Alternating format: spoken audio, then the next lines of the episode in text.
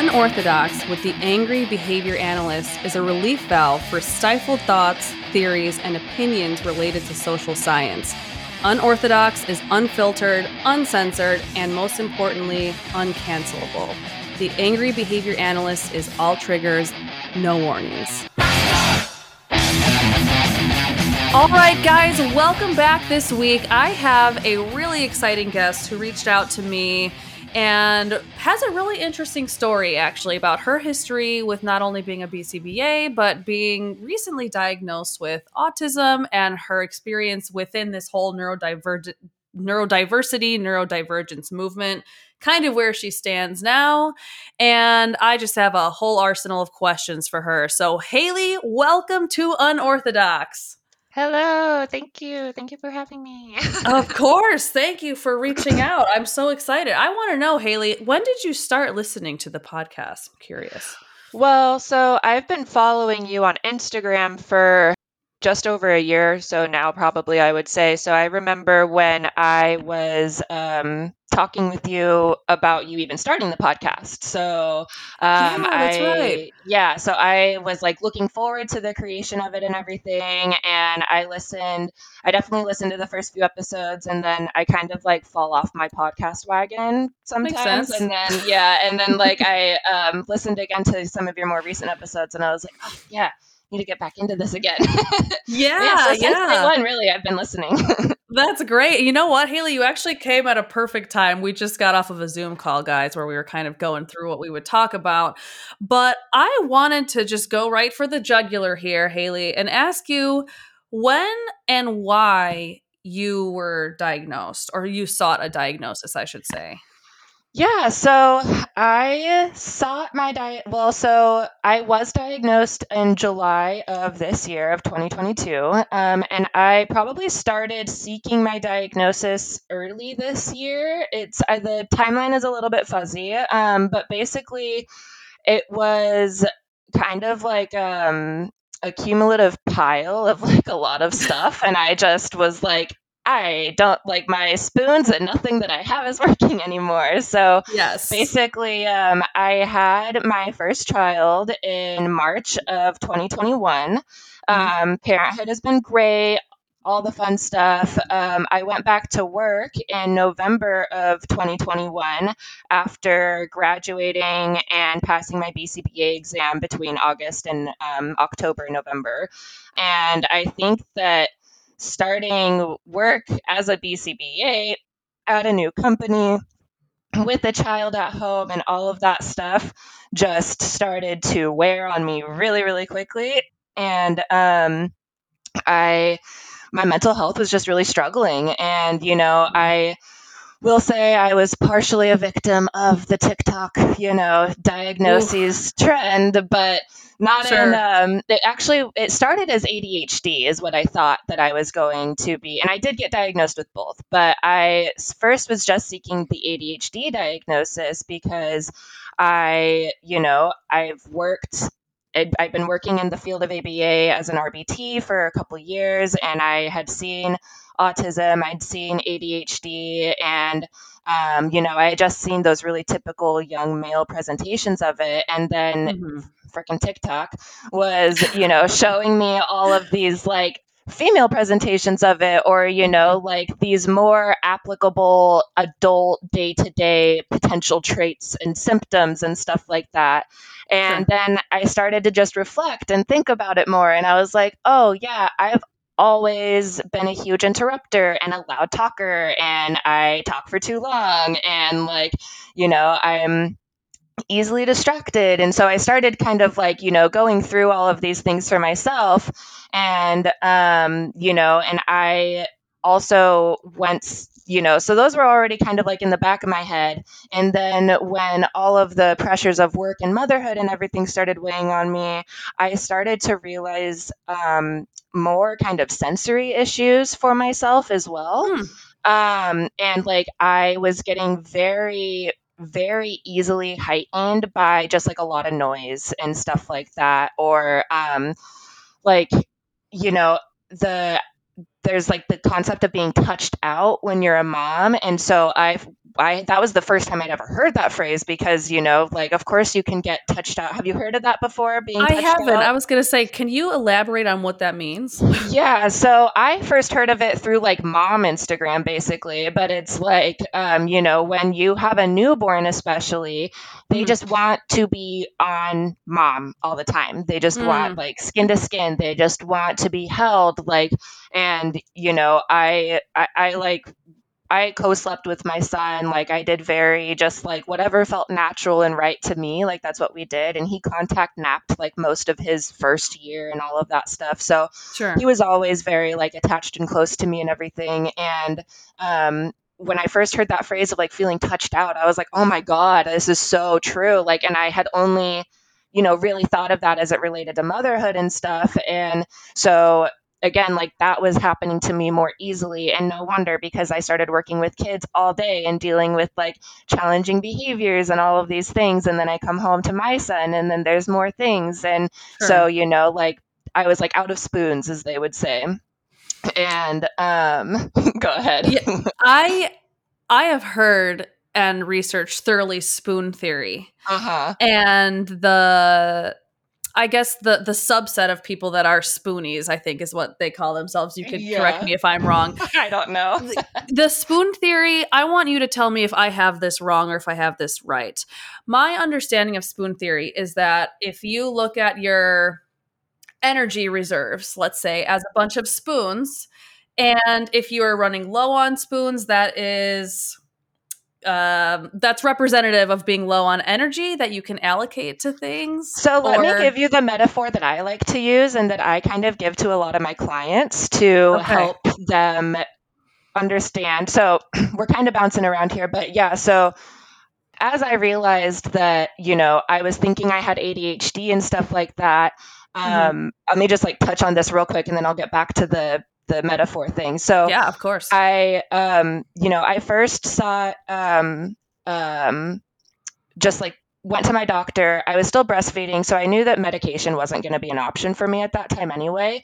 Um, mm-hmm. So I just started doing talk therapy. I was already on an uh, anti-anxiety that I had been on for a couple years. Um, so you know, already pre-diagnosed with anxiety. Um, and then they started me on just an antidepressant because they were like, you know, it's kind of could be postpartum stuff too. You know, all of that sort of stuff because I was still within the first year of my son's life. Um, and so, yeah, that was when I was really like, okay, I think I'm thinking ADHD, all of this stuff. Um, but so what I like to say, because the spoon theory has never really made a lot of sense to me either, mm-hmm. but um, so I think of it as a battery. I think of it as my energy, my um, you know, some like my therapist likes to call it like your emotional bandwidth, you could call it, you know. But okay. I think of it like as that. like, yeah, emotional bandwidth or your like your battery basically. And um, the way that I will explain it is let's say that like neurotypical people, their battery is like they wake up, it's at 100%, right? Like there's, you know, they, there's not a lot of other stuff going on, they're good to go. Mm-hmm. Um, neurodivergent people, especially because of the sensory issues that we tend to deal deal with, um, we might wake up and we might start at that 100%, but it might take us down to like 80% really fast because maybe we wake up and like, ugh, sometimes I wake up and just like, I just don't feel right when I wake up, you know. But then other times, like maybe I wake up in a good mood, but then like I come downstairs and like my son's already screaming and there's like a high pitched cartoon on the TV or something, you know, and that's gonna drain me a little bit. Like, and so like it stuff stuff depletes my battery a little bit more quickly and easily. Um, and so when my battery is running low is it's i'm becoming more dysregulated basically so um like i you know so basically like i can you know some sound and stuff might be going on and that can drain my battery and then you know maybe it's really bright and that might drain my battery too and all of these things and the the kind of crucial thing is that like now I know these things, but I didn't at that time when I was in the throes of it, right? And so sure. I I didn't know that like all of those sensory things were really piling onto me and that was part of the thing that was dysregulating me so much mm-hmm. and i i've lived my entire life thinking i was just a very angry person hmm. um, i i thought that i had anger issues as a kid um, i thought that you know i've always been you know as we kind of touched on a little bit before we started recording i was kind of like a self-proclaimed bitch i guess growing up in adolescence because that was just kind of what i was told and i was like well i guess sure. that this is just who i am. You know, I had a very, very abrasive personality like my whole life. And God bless my husband that I met when I was 19. And mm-hmm. um, well, we met when I was 18 actually, but we got together when I was 19. And he helped teach me a lot of people and social skills. Interesting. Um, so, about yeah. your really quick about your yeah. husband, uh-huh. were there any conversations the two of you had where he realized that you were abrasive, or did he have a personality that was kind of complementary to to having an abrasive um, personality? There were conversations. okay. Um, I also, and again, it's it's so funny because I now see all of these as like you know my autistic traits and stuff. But I've always been a big like conversation hogger, and mm-hmm. um, you know, and I talk over people. I'm an interrupter. All of these things, and um, so there were and we just come from very very different backgrounds in general like i grew up like single mom you know food stamps multiple jobs like all of that sort of stuff he grew up very like nuclear family parents were hmm. business owners like lived on the other side of town all of that sort of stuff okay. um and so like and just like another caveat is like my whole family is undiagnosed neurodivergent like we're coming like now that i've been diagnosed like my mom and like we're all we get it now but so also like all of my social quirks and like my like i guess like lack of um social skills in some ways you know we're just reinforced at home like mm. i like my mom and i just we like we talk over each other until one of us is louder and winning like you know like and that's just the way it is in my whole family and people interrupt each other but because all of us kind of have some sort of ADHD or something we all are able to kind of like circle back to like whatever it is we're talking about as well and my husband's family is not like that at all and yeah. um so after that i remember like you know, we had a couple different times where, um, you know, we'd go over there, and then one of like the maybe third or fourth time we're going over there or something, um, he kind of like prefaces me by telling me, you know, like, hey, you have to let my family talk too. And I was mm. like, oh, what?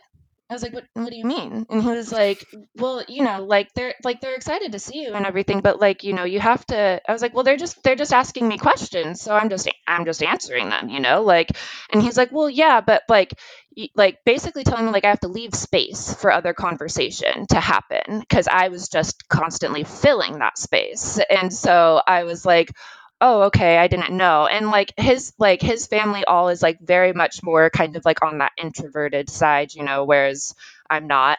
And sure. um and like none of my family really is. And so like yeah a lot of my social cues and rules and stuff like that like i really learned from him and like him kind of being like hey just so you know like try to do this sort of thing, you know, or yeah. you know, this or that. And I didn't Hope always take it well. Like I didn't always receive it the best, you know, but mm-hmm. it definitely helped.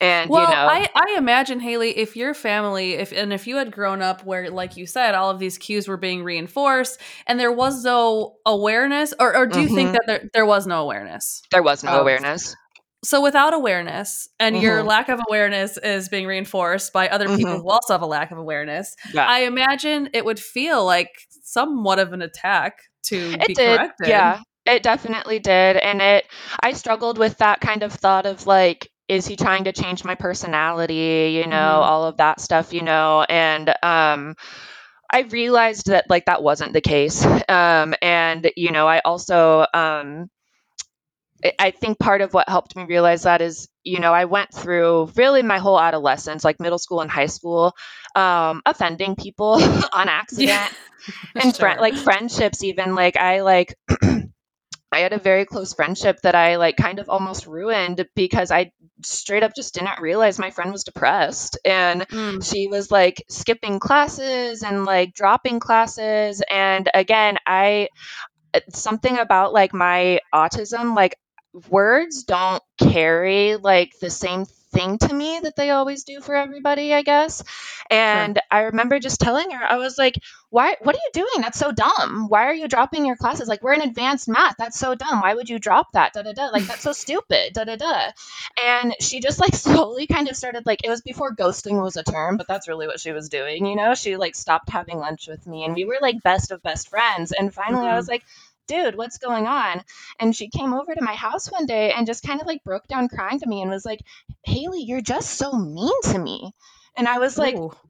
what? And I was like, what do you what do you mean? I'm I'm mean to you. And she was like, you are just mean and it's hard to be around you and like you hurt my feelings and it was just like this like sob fest and I was just like I had zero clue literally Wow. none and i started sobbing too and i was like i'm so so sorry i never would have meant to hurt you like i didn't know i didn't like i had no idea like I wasn't trying to call you stupid. And of course, she was like, that's what she was taking it as, is that I was just calling her very dumb and stupid. And I was like, no, no, no, like Mhm. that's, that's not what I meant. um, and I had like, you know, that was probably one of the big ones for me, but I had multiple occurrences of that a lot growing up, like through adolescence. And I realized as I was learning new things with Eric, those things started to stop happening so much. and so I was like, oh, maybe, maybe it's, it's like a change for the good, you know? like, yeah, yeah. So um, yeah. I I have a question. Actually, you know what? Mhm. I'm going to pull up a a post that you shared Yeah. with me because I'm curious how this relates to um to your seeking a diagnosis. Mhm. Let me find it. So this post, I'm just going to read the quote. Are you Mhm. actually autistic or are you just desperate for an answer? Mhm. And as this relates to maybe spoon theory, because I imagine the spoon theory helps people feel some sort of belonging to some group. Yes yeah, or no? the spoon theory Yeah. never really like I don't know. I'm I'm not a spoonie or whatever the phrase is. I just know that that like terminology makes sense to a lot of people. You know, I honestly Sure. usually say like my battery's running low though is what I will say. Okay. So that post, and as it Mhm. relates to kind of you perusing through TikTok, let's say, Mm-hmm. do you think uh, what exactly were you looking for in a diagnosis? Right. So, um, when I was first, so the whole um the whole perusing TikTok thing and the ADHD thing, that really those like thoughts of like, huh, I wonder if I might have ADHD started before I was even pregnant. Um, and it Hmm. was just really little things of like, I would notice cleaning my house that like I would start in the bedroom and like pick up some garbage and then try to move into like the kitchen. And then like, I'm like, oh crap, there's like foil on the stove that I left there too. And I need to set these things down and pick up that foil, you know, just like all of those little distractibility things. And so Sure. I kind of had started thinking that for a bit. Um, and then, like I said, after after birth and everything, like I just felt like some of those traits that I felt like I was seeing in myself really were more exacerbate exacerbated. Um, But to be clear, I have not been on TikTok in a long time, like since probably my son was a year old. I like I have a weird. I can't do it. I can't do it. Same. Um, a I get like I get TikTok. I get sucked into it, and then like it's. uh I think that it's it's like I have a hard time with transitions, and I think it's almost part of like because for me with TikTok, if you're not on it every day, you you're out of the loop, right? Mhm. Like you're not, and so and I don't want to invest in being on it every day, and so I don't, you know, it's just one of those things where it's like it's just not fun for me. But I digress. Sure. Um, but yeah, so as far as like trying to fit in, it definitely was not that I was trying to find like a label to fit in. It was more so that like I was, I honestly was seeking medication for help was my biggest thing because I, um, I had kind of been anti-medication like until like I was finishing my undergraduate studies honestly even like through learning about some of stuff like through that but it really I realized how to do more with my upbringing again I was like raised by a young mom Gen X mom pull yourself up by your bootstraps like we also never had health insurance growing up so like Mm. it we just always kind of you know like self treated, you know, like it wasn't sure. like or just wrote it out, you know. Yeah. um, and uh, and so I think that I saw medication as a weakness like for a long time i think and then mm-hmm. um, when i i got diagnosed with anxiety right kind of at the very very beginning of the pandemic um, mm-hmm. and like spring of 2020 and um, i started taking lexapro and i was like oh my god you can you can live like this like yeah this is what? Like I was so like just blown away, and I was like, "This is a fucking joke!" Like I've been living my life this whole time. Yes, like, thinking I'm so tough and gritty, yes, and here like, I am feeling so amazing. Stupid, and so you know, and I had worked with a lot of kiddos that you know had ADHD and were taking medication, and you know were having a lot of help with it and you know something that i kind of like learned through school and through my supervisors and it's something that i preach to all the parents i work with is if i suspect that your child has an adhd diagnosis i'm going to urge you to go and get that checked out because mm-hmm. there's not some like if I cannot help something behaviorally that has something to do with a neurochemical imbalance. So I can't help your child's impulsivity if there's not something already trying to balance it in some way, or if he's getting, you know, unless he's getting other like ADHD help somewhere else, you know, but like. Mm-hmm there are, you know, there's certain limits with that, right? And so I saw for, you know, for myself, that's like kind of my same thought. You know, I'm like, if I can have some sort of medication that can help me get through my day to day life better, that would be fantastic. Um, mm-hmm. And so, like I said, when I very first started talking to my doctor about it, I was still breastfeeding and I knew that I wouldn't be able to take any sort of stimulant medication. I knew that there were non stimulant options as well. There's like a couple at least. Um, mm-hmm. And um, so, yeah, so like I said, we first started me on just some Wellbutrin to help with the mood and everything as well, because I was definitely feeling very depressed. Um, and after being on that for a couple months, I remember expressing to my doctor, I said, you know, I feel like the Wellbutrin helped a lot with my mood. I feel a lot more stable there now, but now I just feel like my ADHD, what I thought were just my ADHD traits, were um, really exacerbated. And she hmm. asked, like, you know, what that what those were, and I said, you know, um, you know, definitely some of my issues with like disorganization and distractedness, and I was like, but also definitely like my sensory issues. And when I said that, she kind of like was like ding ding let's get you a referral. And i was like oh because like literally up until that point i was just like adhd baby that's what i've got you know like that's what i thought. And um i was just like oh okay. And so then i started thinking like are the sensory things not adhd like are those something else? But like mm-hmm. um I don't know if you've gotten them, but those freaking loop earplugs that are like advertised to everybody on Instagram. I'm seeing them everywhere. They're a godsend. They got oh. me through like pre-diagnosis, but I got to that because I, like I said, I always thought I was such an angry person, and I didn't realize that it was just that my battery was constantly running at like 20%. And mm-hmm. I got those loop earplugs because I was just constantly like so on alert, and I don't like wearing AirPods because I want to be able to hear everything still, and um, at least like for that sort of thing. And so I got those and I literally just started wearing them at all times being home. And I explained it to my husband like I like got an extra 20% on my battery, like just hmm. by having them in all the time. Like and I was not nearly as irritable. I was my like my my fuse was so much longer, you know, like I just was able to handle and roll with things so much easier. And um, just just literally by having earplugs in throughout the day. And so those were like some of the kind of sensory things that I was really starting to realize. And then also at this time, like it was very interesting because as I was embarking on my first year as a BCBA as well, I really was trying to make sure that I was being very neurodivergent affirming in all of my um, pro, uh, practice and everything. So I started following a ton of just like BCBAs, SLPs, you know, neurodivergent, like autistic, like all of the things. And I kind of like definitely got sucked into like the like Instagram trend of ABA for a little bit, you know? Yes. And mm-hmm. um, you know, it's funny, I've come out like on the other side now and I'm like, okay, I don't need to say fucking assent withdrawal for everything, you know, yeah. like whatever, you know. Um and was, really quick, Hailey, what yeah. was your version of neurodivergent affirming? Like how did you change your practice to embody that? So the biggest thing that I tried to do was listen to those voices that I was seeing online and, you know, the big, like, hot button topics, right? Like, um, the biggest things, you know, like the eye contact and the physical prompting and, And you know, escape that sort of extinction and And escape yeah. extinction. Yeah, yeah, yeah. So, um, I don't I I know for a fact that eye contact is not physically painful for every autistic person.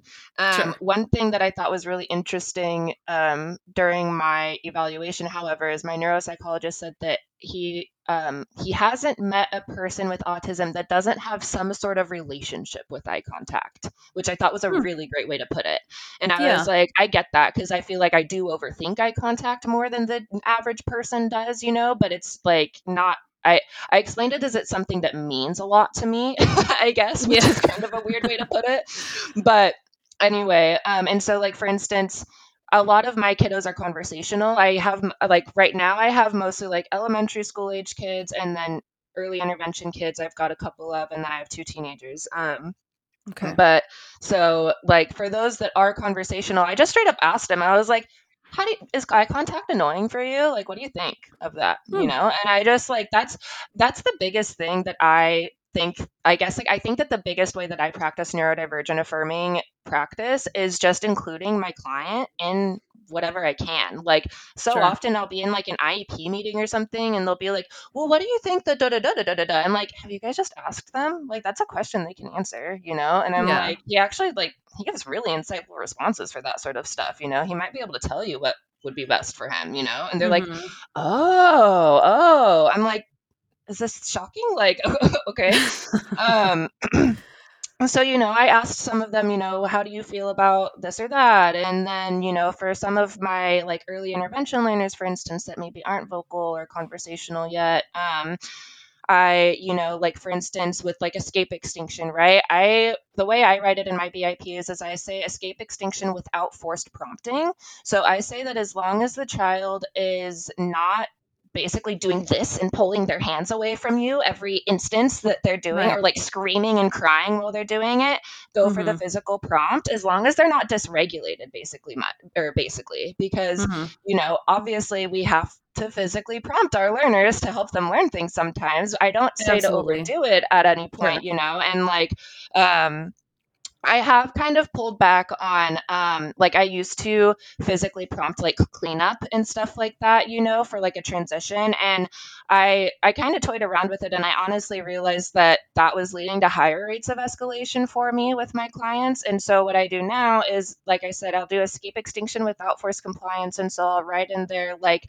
um, we want to try to follow through with the demand if possible. Um, if they accept your physical prompts, do them. But if they're dysregulated or not accepting them, we're going to wait them out. We're going to prompt Mhm. co regulation to try to get them to a regulated space while, um, you know, not letting them leave the environment. Um, Mhm. but we're not going to like sit there and force and continue to be like, do this, do this, do this sort of thing, you know? And then Mhm. Once they're at a regulated state again, then we can try to follow through with the original demand if it's still present or a related one if it was kind of like a time thing, you know. Um, and that has been really effective for me with, you know, kind of like I said, the variety of kiddos that I work with. But I think, yeah, I think it's just individualizing and really bringing their voices into it as much as I can and trying to honor all communication, vocal and nonverbal, you know, um, like especially in the early intervention kiddos and stuff like that, you know. But Sure. I don't, yeah, I don't know. I think that it's also like I ABA since I got into the field has always just really clicked for me. Like I've always just got my clients and that was another thing that like as I was seeking my diagnosis started to make more sense to me like and like there's even my therapist will remark on it sometimes that like I there's just things that I get that they don't sometimes that like I'm like no no no Mm. this is what they want and they're like oh how did you even see that and I'm like I mm, I don't know I just did you know Yeah. um So and with with your uh-huh diagnosis, was there any part of you that doubted that you had autism? No. So basically, what happened with my diagnosis is I finally, you know, after the referral, I got, um, I, it was really funny. I, you know, thinking in my head ADHD, ADHD, ADHD. I mm-hmm. make the appointment and it's about a month away. And the second I make the appointment, I go, I'm going to leave with an autism diagnosis. Like I just already my brain oh. was there. Like it just it, it was there and I like I talked to my therapist about it and everything and you know, I was like I think it's just my anxiety. I think it's just my brain, you know, because I had so accepted and told myself that it was going to be ADHD that then my brain was what I was telling myself is that it was trying to prepare me for the unexpected, you know, of like, well, it could be this too, you know, again, now realizing like I'm just trying to pre-plan and script everything. right, um, right. And um yeah, and so I started kind of and you know, again, I know what these questions are going to look like. They're going to need to know stuff from my history from being a child for either diagnosis because they're developmentally present, you know. And sure. so I started just kind of thinking more and more um, about potential examples for things, you know. And as I was doing that, I just started to realize more kind of quirks I had as a kid. Like there was one day I was sitting down at the dinner table before my diagnosis and I don't I like turned and like it's going to sound so weird, but I caught a whiff of like the top of my wooden chair that I was sitting on. Mm-hmm. And it made mm-hmm. me remember that I used to chew on our wooden chairs as a kid. I was like, oh, that's not quite That's interesting. And like, it was just more things like that. And then like realizing, you know, like, I remember my mom used to say that I had one of those like jumpy, spinny things, and she's always told me that I don't know why it never clicked with me, but you, Hailey, you just used to jump and spin in that for hours and hours. That was just what you loved to do, was just jump and spin in that. And I was just like, oh, okay. And then again, I'm like reframing it and thinking of it through like the ASD lens, and I'm like, Oh, and starting so, to come full circle. yeah, and so by the time like that month was up and I had my meeting, I first had my intake and I just kind of told the guy I was like, you know, I, I saw a neuropsychologist who specialized in adulting, uh, not adulting, in diagni- diagnosing autistic adult women specifically because I okay. didn't want um, to have anything missed, I listened to a lot of the Neurodivergent Women podcast, which I really love. That also helped me move towards seeking a diagnosis because they frame a lot of the traits through you know an adult women's lens of like what it could look like and i was also relating with that more and more um, and mm-hmm. so you know go through the process. I had my intake told him you know this is kind of where i'm at. I'm thinking this and this. He had me fill out like five different assessments and then like the next week we had a three hour um, meeting. I didn't do any formal testing or anything like that. Um, it was basically we just I filled out all of the assessments and then it was like interview style. We talked about things and basically um, ADHD everything ticked just even from the assessments and like even meeting me for the first time. He was like, "Yeah, ADHD is a no brainer. Like I we got that." Hmm you know lockdown. Um, and so i was like okay cool. And then what was interesting about the autism was so you know i know you're familiar with the diagnostic criteria but just for people that aren't the way it's broken down is there's diagnostic criteria a and diagnostic criteria b. Criteria mm-hmm. b is all of the sensory stuff the repetitive um, motions all of the special interest stuff all of that sort of stuff. And i ticked everything for section b right away. But I he was like, I'm not sure yet about the because section A, sorry, is all of the social, emotional, um, social reciprocity, communication, all of that stuff. And right. so he was like, you know, talking with you now, like I I don't for sure see these, but I've also like some of the stories you're telling me are raising enough red flags for me that I'm like I kind of want to keep going. And I was like, mm-hmm. let's keep going. So um it just kind of became a lot of um, me really storytelling of similar instances like i told you of like deeply offending my friend and stuff like that and like sure. um, just all of the social cues that i didn't know that i've had to learn from trial and error along the way basically um, and also that really um, it, it impacted my work life a lot like i had to learn a lot of trial and errors professionally as well of just like things conversations that you have that you don't share with other colleagues that most people know about that I did not and things like that. and um, so it was after talking about that sort of stuff for a bit, he goes, all right. And yep, we have checked all the boxes. I was Wow. like, I was like, yeah, I kind of was feeling like that might happen. And um, it was funny. He told me that I belonged on his Mount Rushmore of masking. He, I, one other female that he diagnosed was ever like the only other tricky as tricky of a case as mine he said.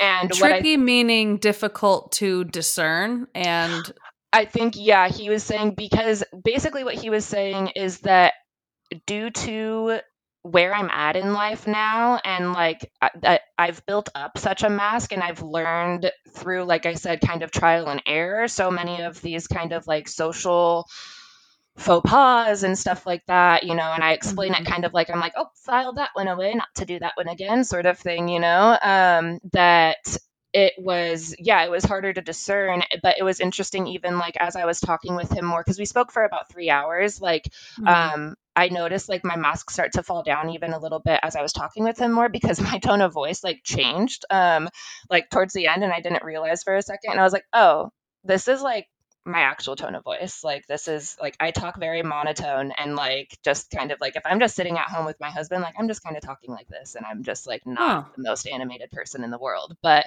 like when I, you know, when I'm meeting people and all this stuff, like I just this is what I am, you know. Does it some are you is it something that you're consciously aware that you do or has it become I something am that's just now.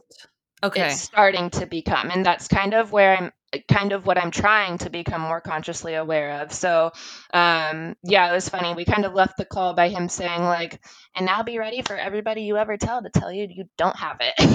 I was like, That was going to be my next question, Hailey. Mhm. Is is I don't know if you would be offended by people who would say something like, "Look at your robust language. You have a husband. You have a child. You have a Mm-hmm. Yeah. professional career. How the hell do you have autism?" Is Yeah. essentially. I'm not offended by it because I definitely understand that it comes from a place of uneducation. Um, you know, hopefully not purposeful ignorance. I like to give people the benefit of the doubt, but um, you know, we that's one thing that I do like about the um, autism awareness, acceptance, whatever you want to call it, movement is that it's Mhm. helping educate people about the full spectrum of autism and helping them understand that it's not just those severely, severely impacted non vocal individuals and that, you know, there are, you know, there are those of us that have able to been able to make it through life and you know it was just a lot harder Yeah. um, Yeah. than it might have been for some other people. But I'm not one like you know. I'm not one of those that's immediately offended by like you don't see my hidden struggles and da da da. I'm like I get Sure. that I might not look like your typical presenting autistic person. I understand that, but like Mhm. here, let me show you how I am.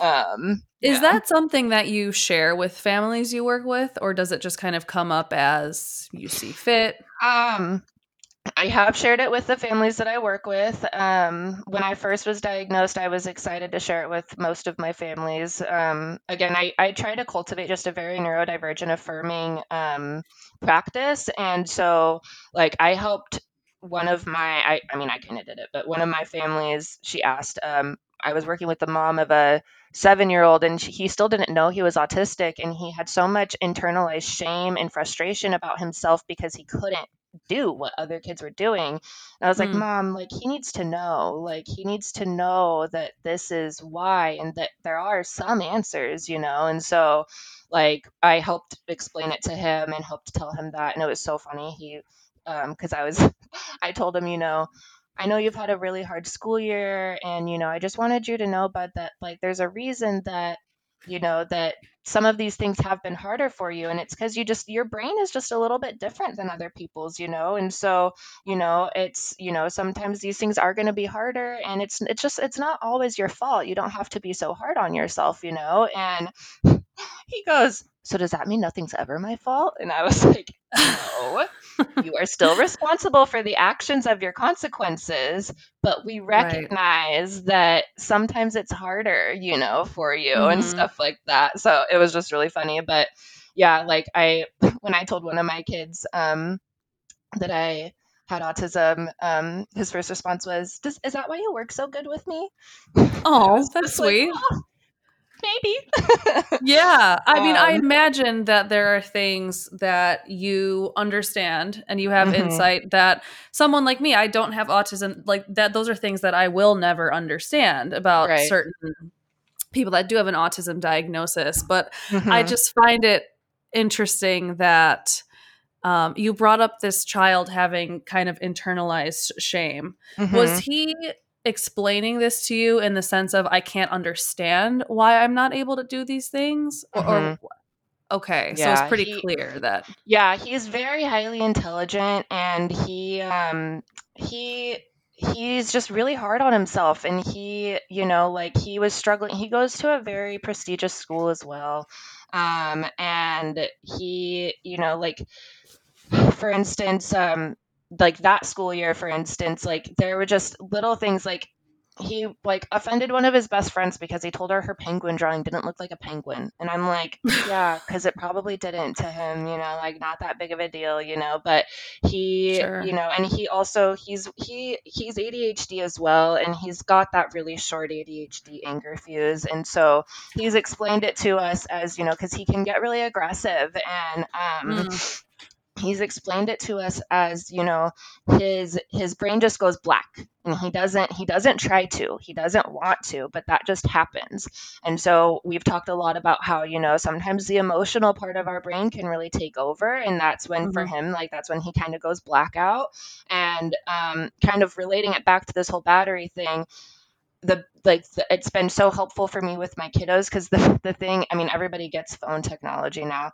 And I just the thing I try to tell them is um you know it's fine if you get upset. It's fine if your battery is running low. What I really want you to try to do is give me that 20% low battery warning. If you can give me that Mm, I can help you before we're at zero. But if I don't have that 20% low battery warning and we just go zoop and we're done, then it's going to be a lot harder for everybody else. So we're just working a lot on like those with because I have a couple kids with those sort of um, issues of you know trying to check in with our body trying to be more aware of our our triggers trying to um, you know use regulating strategies that work for us um, and then you know when they don't work we work through the behavior and then we talk about it afterwards. And uh, you know like i had a kid the other night that had probably a 30 minute big outburst over me trying to um, have him do a new entering the clinic routine. Um, mm, he has not, he cannot go to his after school program anymore because he was struggling with being there. And so, you know, one of those things is, you know, routines and stuff. And so I was like, you know, we're going to do this. And I, as soon as I even just said the word routine, like it triggered him. He was not happy. He was already getting really upset. And like, he was like, you know, just all of his signs. And I was like, I, you know, I see that you're getting really upset right now. Can we talk about this? If, you know, I'm happy to compromise on the routine, you know, and it was one of those, it was so interesting because you could see when that blackout happened for him because he was trying so hard to articulate it to me. He was like, I was like, I, I see that you're stressed out right now. I see, I hear you. He was like yelling at me. And I was like, I hear that you don't want to do the routine. I was like, what about the routine don't you like? Because I'm happy to compromise, you know, like what can we, what can we change? And mhm. he started saying how, you know, um, it's just you and everybody and the rules and the routines and they're just you just just just and then he didn't have the words for it anymore and then Hmm. he exploded.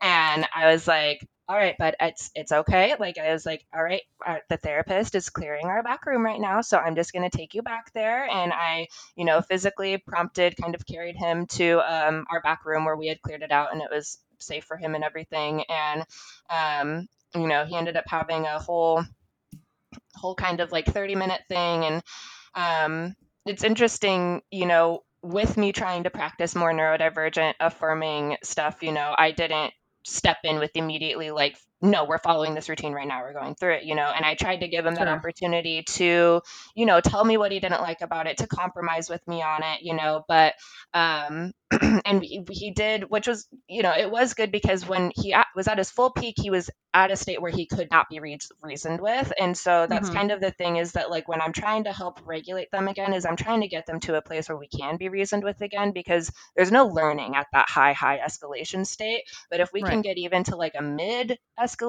then we can kind of learn and move from there. And so we utilized, you know, his um, his calming strategies that have been working for him, which are not cut and paste for him. What works for him is being in the dark, being in a space by himself, having some fidgets, taking some deep breaths. He's allowed to yell and stomp and do his things. We try to, we're working on like not making threats and stuff like that. Um, but, you know, he's allowed to express his angry emotions, absolutely. And we got to a point where he calmed down enough. And I eventually just showed him the thing again. And I was like, all right, we're clearly not getting anywhere with the compromise. So we're just going to move through this thing. Okay. So we're going to do it. And what I've been trying to tell you is we already did the first thing on here. Like, you haven't even let me tell you what the steps are. I think it's going to be a lot easier than you realize it's going to be. So, look, the first step was just walk in the door. Check, we're done. And then the next step, I was like, look, did you see these new name tags that I had up front yet? And he was like, no, what name tags? And, you know, starts following me around. And then we go through the whole routine. It takes like three minutes. Oh, and what was great though is again, like, even though it took a longer time, I was able to get out of him some of the things that he doesn't like about routines. And he expressed that he thinks routines are boring and a waste of time. And Mhm. he said that um, he said that um, we should avoid making him do things that he doesn't like because it makes him uncomfortable at the clinic. And I was Hmm. like, that is great Insightful. bud. Thank you so much. So noted. I- so- Uh, so in those cases where where Yeah. and this is where I've I've gotten quite a bit of blowback here is Mhm. I think that I've seen a lot of clients who are that level of intelligent Oh yeah. and they understand exactly what they're doing. Yeah. And I've also spoken to um, autistic adults who say that I know exactly when it's an autistic thing and when I'm Mhm. just trying to get out of things. oh yeah. So in the case of a kid like that, when I've had a kid straight up tell me, fine, because I'll see through his lie and I'll be like, you're, no, mm-mm. and he'd be like, fine, sometimes I just say that so I don't have to answer the questions you guys ask. and I'm like, yeah, I know, so tell So, me. But I'm you like the first person to see through my clients that way in their life, you know? do you so, think we don't give enough credit to them? Like, do do you think that Oh, we're yeah. becoming a little bit too quick to say, "Oh, it's because they're neurodivergent," versus Mhm. I think this is just a kid thing and kids lie sometimes. Yes, yeah.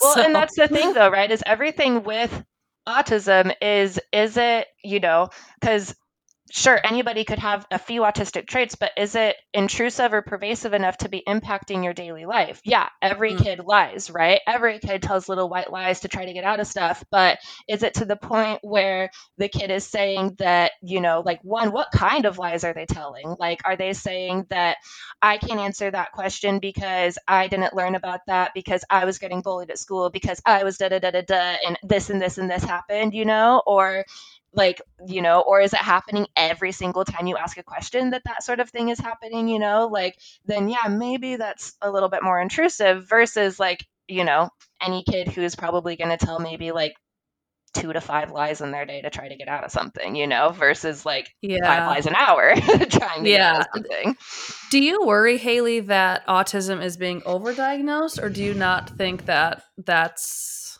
concerning? I I don't know. So I don't I don't necessarily worry that it's being overdiagnosed. I remember um, my senior year, I did a class, uh, presentation in one of my health classes about autism and like the prevalence and all of that stuff. And Mhm. um, I think that the main reason for the rise in diagnoses is due to um, more understanding and awareness of the um, the diagnosis itself. Also, you know, there are a lot of adults seeking diagnosis now, but eh, like, and if you look back though, it's like there weren't, you know, first of all, the ASD wasn't until DSM 5 in 2013. And then, you know, like a lot of my family members, for instance, like, you know, just family members, we'll say, um, you know, we like like I said, my family is pretty full of like what we would all kind of think are neurodivergent individuals, and even Sure. you know we can have discussions now and be like, oh yeah, if if the diagnostic stuff would have been around back then, or if things would have been around like that in the 70s, 80s, 90s, we probably would have caught it, or it probably would have been diagnosed. But now they're a grown adult, you know, yada yada yada, and I feel like those that are more severely impacted that made it through into adulthood without a diagnosis are going to be less likely to seek an adult diagnosis because Hmm. they are probably not either going to be cognizant or self aware enough of some of those things, or there might be some denial factors in place, you know. Um, and so it's interesting, you know, because I, that, you know, like kind of like you and Matthew were talking about before, but it's like all of Mhm. these less impacted voices that are becoming the you know i always like to say the loud minority because i don't think that you know like It's a very small subset. yeah and they're like becoming this voice for everything you know but i think that the rise in diagnosis makes sense as we learn more about it you know um and i think that it's becoming more and more known that autism is a largely genetic thing and so you know it's one of those where if you're coming in as you know maybe like a you know a 20 30 or 40 year old parent and saying hey i think my kid has autism they're not the first generation of your family to have autism you know that they're just very very likely not at least you know i can't make overall statements but you know so like it's thinking about it like that it's like how many family trees of undiagnosed autism is there it makes sense that we're seeing a rise in it now in my opinion you know what i mean like that's kind of how it makes sense to me at least Makes sense in the sense makes sense in the sense. It makes sense to the degree that we see it more in the media or more people are Mhm. talking about it or I guess where I get really concerned with this is some people equate acceptance or awareness with TikTok, let's say. yeah And I I also worry that sure it comes across as being aware, but Mhm. it's hard to measure awareness and it's also hard to try to parse out who is diagnosing themselves with autism after seeing something on TikTok, who's going to seek out a diagnosis. I don't think that um I there was one thing that Matthew said that I totally agree with, which is or maybe it was you, but when you guys were talking about self-diagnosis and it's like what why would you be comfortable stopping at self-diagnosis if you didn't have a doubt in your mind, right? Mm, That's a great point. so um, I understand the people who, you know, have more loopholes to jump through or stuff like that, you know, and I get that it can be a difficult process, but I don't really understand just deciding to stop at self diagnosis and that's it, you know. Um, Yeah. I also feel like you know if you are somebody who's going to proclaim self-diagnosis you need to make sure you're actually doing your due diligence of research heavily looking Mhm. into the dsm-5 looking into you know like you know maybe um even like autism online tests are pretty stupid but you know like trying to do more than just saying oh i'm like these tiktok people i have autism Mhm. too that is That not a reminds me of me. yeah that is Right. not a self-diagnosis whatsoever um and like that's just you saying you relate to somebody which is cool that's great you know but Mhm. that's not a self-diagnosis if you're going to truly self-diagnose yourself like you know go through the DSM, look at it, analyze yourself, analyze your behavior as a kid, you know, like all of that sort of stuff. But even then, I would still expect you to be moving towards diagnosis. But I get that it can be difficult. Even like, for instance, it sucks because when I got diagnosed, we were still on my husband's insurance, but he has since quit his job and just been doing childcare with our son. And I've been working full time, and my insurance is not as good as his was. And um, for the same neuropsychologist, he tried to go to him because he thinks that he, we think that he has ADHD and like maybe OCD.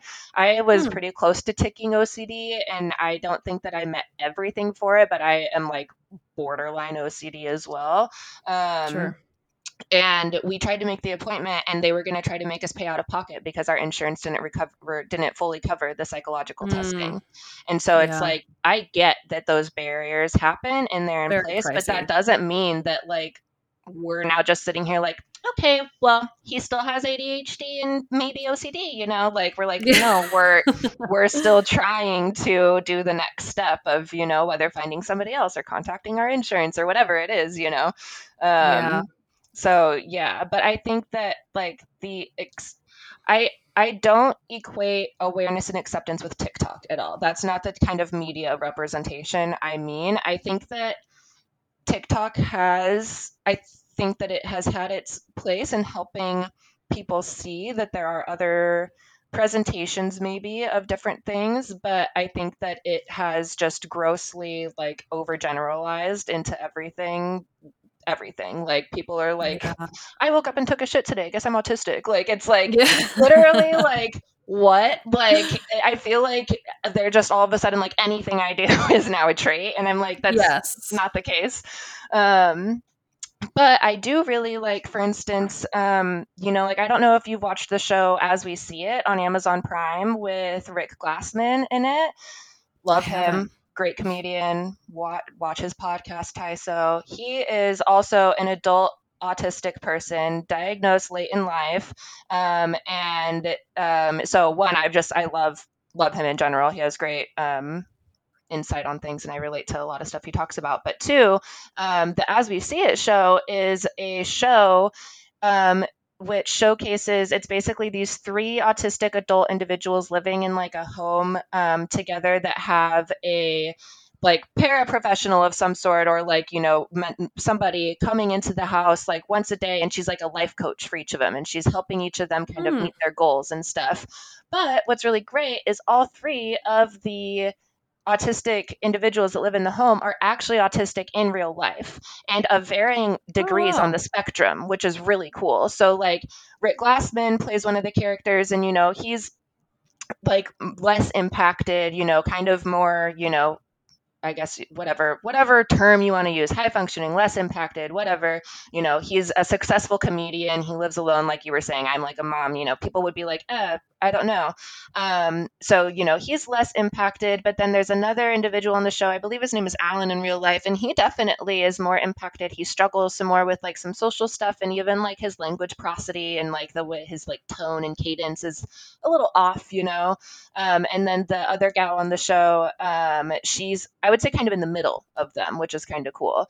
But hmm. the show itself is really great because they showcast autism in such a fantastic way in the way that it can really adult uh, relate to young adulthood. Like the girl in the show like just wants to be a girlfriend and have sex and do all the things and that puts her in some really bad situations because she is easily under the influence and stuff like that you know? And like you know one of the other guys like his big goal is to walk to the corner store by his house because he has such severe agoraphobia.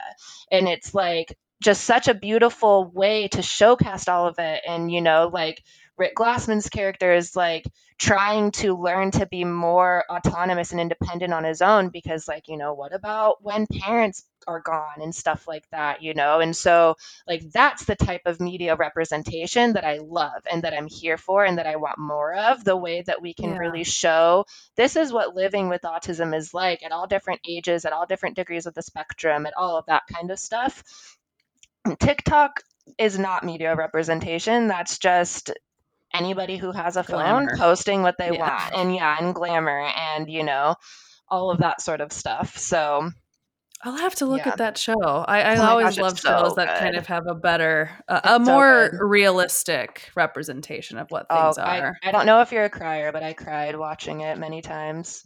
I'll I'll send you, you uh, the link to some of his podcasts too. There's um he did a podcast with the three or with the two other characters from the show as well, and so they talk about their like real lived experience with autism, all three of them, which was oh, also cool. really cool. So yeah. I'll send you the link to that. Yeah, we could tag that in the show notes. And mm-hmm. as we mm-hmm. wrap up here, Hailey, I just wanted to thank you so much for coming on. Your insight. I always love talking to people who who want to come forward and kind of share their experience and Yeah. the saying the super cliche saying if you meet one person with autism you've met one person with autism and so accurate. I've just talked though. to so many it's so accurate I mean Mhm. everyone has their own different very wildly different interpretation so thank Yeah. you Of course, yeah, it's been a pleasure. I'm happy to share my experience, happy to share whatever is helpful for you and the listeners, and just, you know, anybody out there, I guess.